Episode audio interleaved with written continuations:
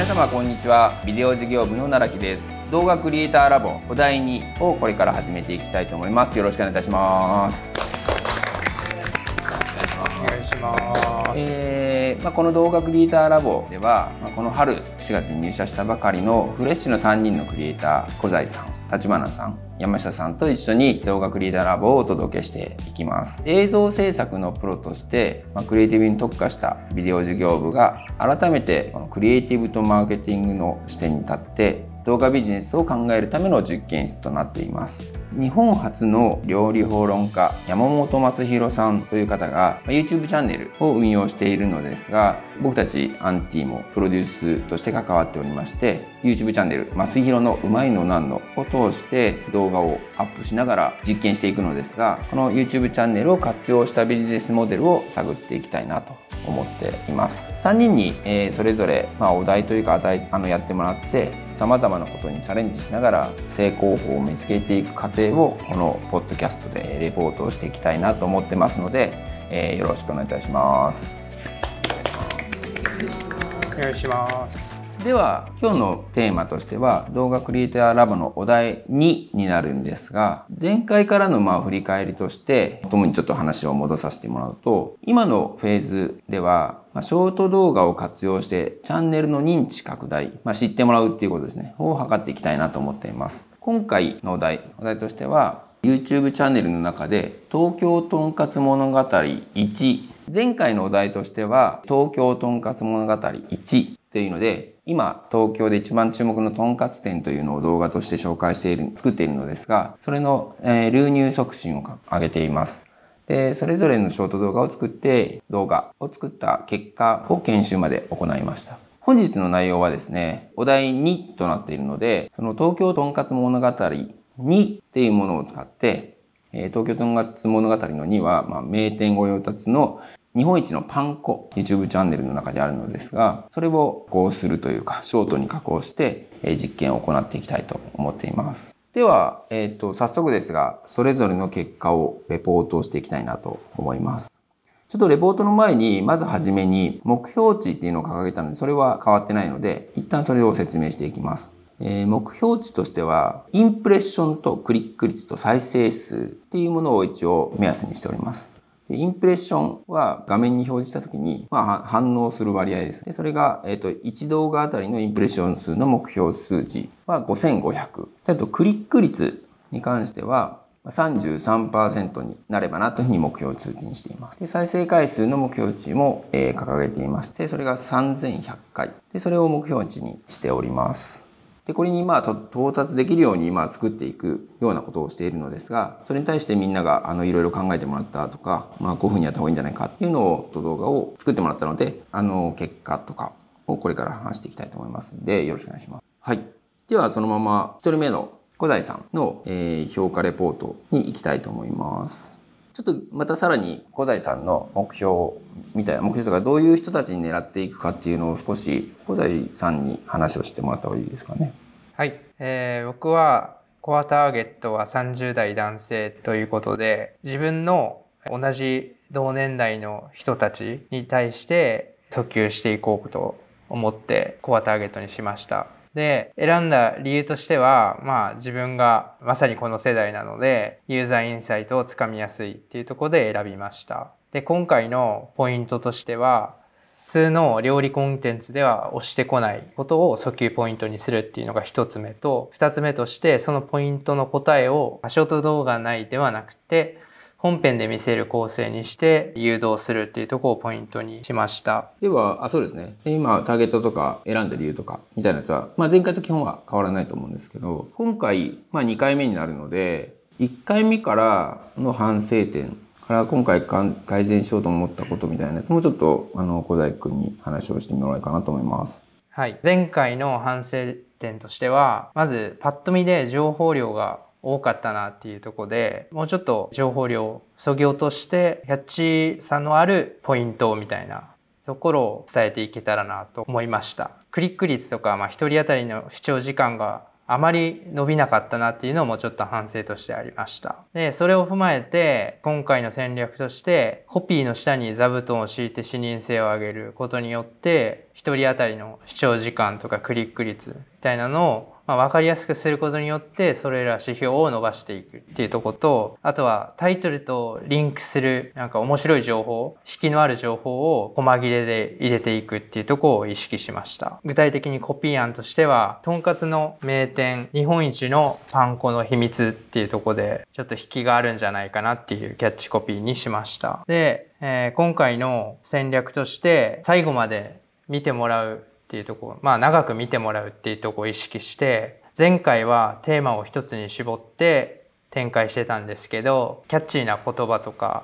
何か引きのある言葉みたいなのを特にテーマを絞ることなくつなげていくっていうとこをまず意識したのとあとは主語が分かるものを省略するっていうところでコピーを短くシンプルにするっていうところとあとはそうですねまあ先ほどの重複するところもあると思うんですけど興味のある情報ターゲットが引きつけられるような情報をたくさん入れていくっていうところを意識して作りました。はい。ありがとうございます。で、実際どういう映像を作ったのかっていうのを、ポッドキャストなので、見て、聞いていただいている人が映像がわかんない。ちょっと映像だけ流れを説明してもらってもいいですか？はい。まず、最初、ベストワン級の定食っていうとこで、お、なんだって思わせといて、パン粉なしではありえない。で、パン粉っていうのが、とんかつにとってすごい重要な存在なんだよっていうのを、まず言いました。次からが、日本一のパン粉、中屋さんのパン粉っていう、がどういうパン粉なのかみたいなのを具体的に言っていきます。でまず東京で一番細かいとか、中谷さんがものすごい情熱の塊、一切妥協を許さない人っていう、まあそういう人柄的なとこを入れてって、パン粉のためのパンを作ってたり、24時間パン粉のことを考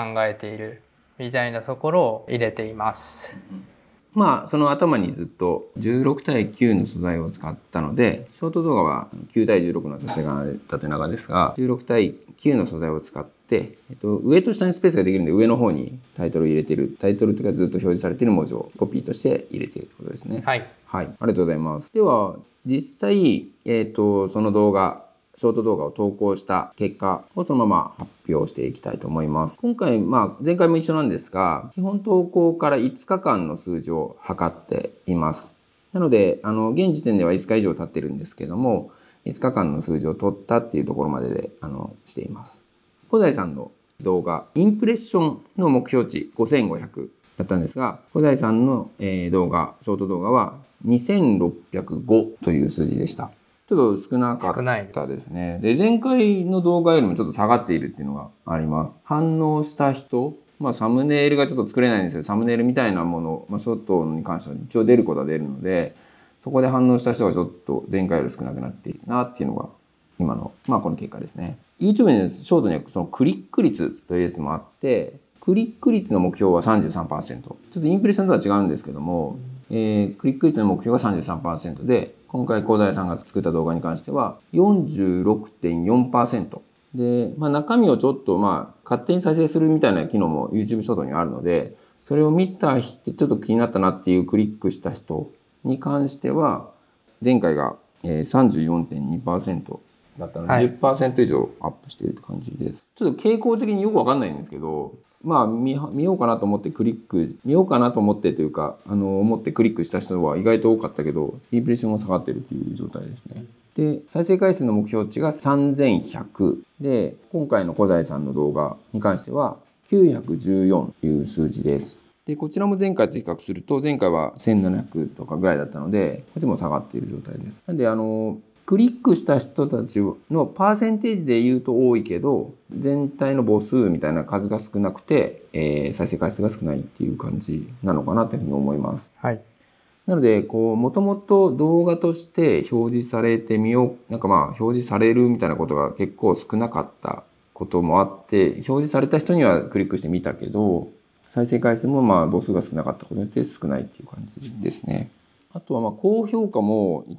あの、数字として見てみようかなと思うんですけど、えっ、と、10ついています。前回は9だったんで1個増えてる。再生した人がまあ大体つけるとは思うので、あの、高評価の確率としては増えてる。前回よりも増えてる感じですね。はい。はい。あと、ターゲットにしている30代男性の割合ですね。これはまあ全年齢とか、あの、女性も含めての割合なんですが、見てくれた方の年齢数から30代の人がどんぐらいのパーセンテージ見たかっていうと13.6%。今回のこの小細工さんの動画としては、20代の男性の割合の方が見ている人が多かった。で、20代は24.6%っていうことになっているので、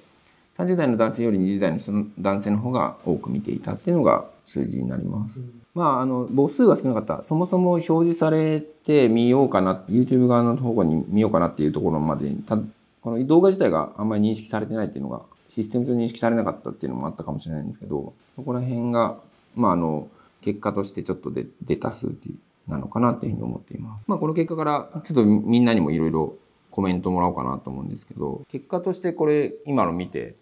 小細さん的にはどう思いましたか？はい思ってたよりも数字が伸びなかったなっていうところがまず率直な感想で、うん、自分が狙ってやってたことが結果になかなか結びつかなかったなっていうところがあります。はい、なのでもうちょっと前回と今回でと、まあ、まだ2回なんですけどやってみてちょっともっとこうした方がいいとか思うことであったり、前回はここがこうこうしたから伸びたとか、うん、今回は逆にこうしたからちょっと下がっちゃったとかなんとなく分かってきたことがあるのでちょっとそれは踏まえつつまた目標達成するためにまたなんかいろんなことを試していきたいなっていう感じです。はい、ありがとうございます。じゃあちょっと他の人にも聞いてみようかな。小細さんの動画、まあその結果について、まあ基本動画についてのコメントをもらった方がいいかなと思ってるので、あの、小平さんが作った動画について、立花さんどう思いました？そうですね。構成的にはなんかテレビっぽい感じの24時間パンコ。字幕とかを後から入れてるんですよね、これ。はい。そうですよね。そういうのとかすごい面白くていいなと思って、あと、日本一のパン粉の秘密だったりとか、キャッチコピーとかがいいなと思って。でもどうなんですかねなんかパン粉って言われたら、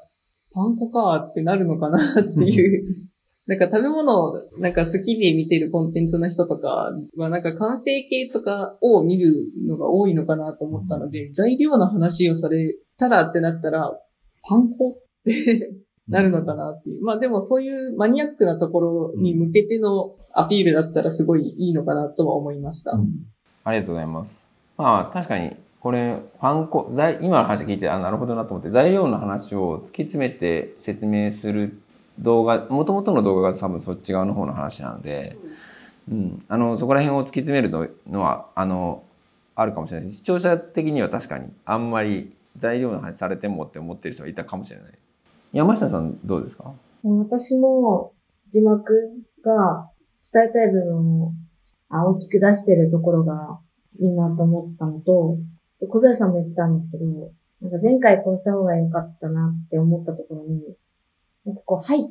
の違いの部分はやっぱ感じてますか？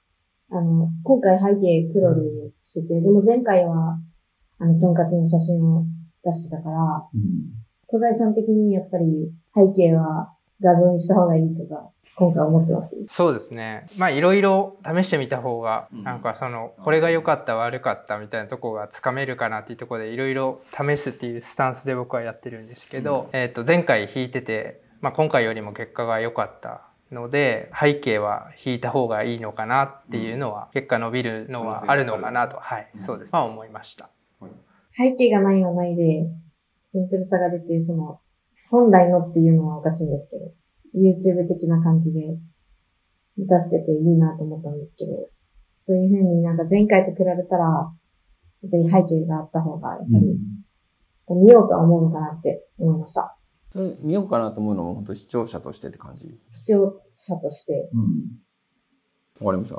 ちょっと僕なりにコメントをしようかなと思ってるんですけども、前回の振り返りで、振り返り前回の反省点まあ、画面の情報量が多かったんで1個に絞っていくみたいな話とかあのそこら辺はあったのでまあそのパン粉についての絞ってたってことはあったかなと思ったのがあすごく絞れて絞って話をしてたのかなと思ったのが良かったとこかなと思ってます。もう一個は本編で入ってた字幕がそのまま使われていたんですが今回はショート用に字幕を置き換えて大きく表記しているっていうところは、まあ良かったかなと思って。まあ前回より数字が落ちてしまっているっていうのもあるので、もっと伸ばせそうな点で言うと、コピーワークがちょっと弱い感じがしました。まあ、立花さんの話もあったかもしれないですけど、そのパン粉っていうのが認識がしづらいというか、素材、食べ物ではないっていうところ、ささっきも、あ、なるほどなと思ったんですけど、材料の話をするときに、キャッチーさがそもそもパン粉のワードにない気が、ないんじゃないかって今聞いてて思って、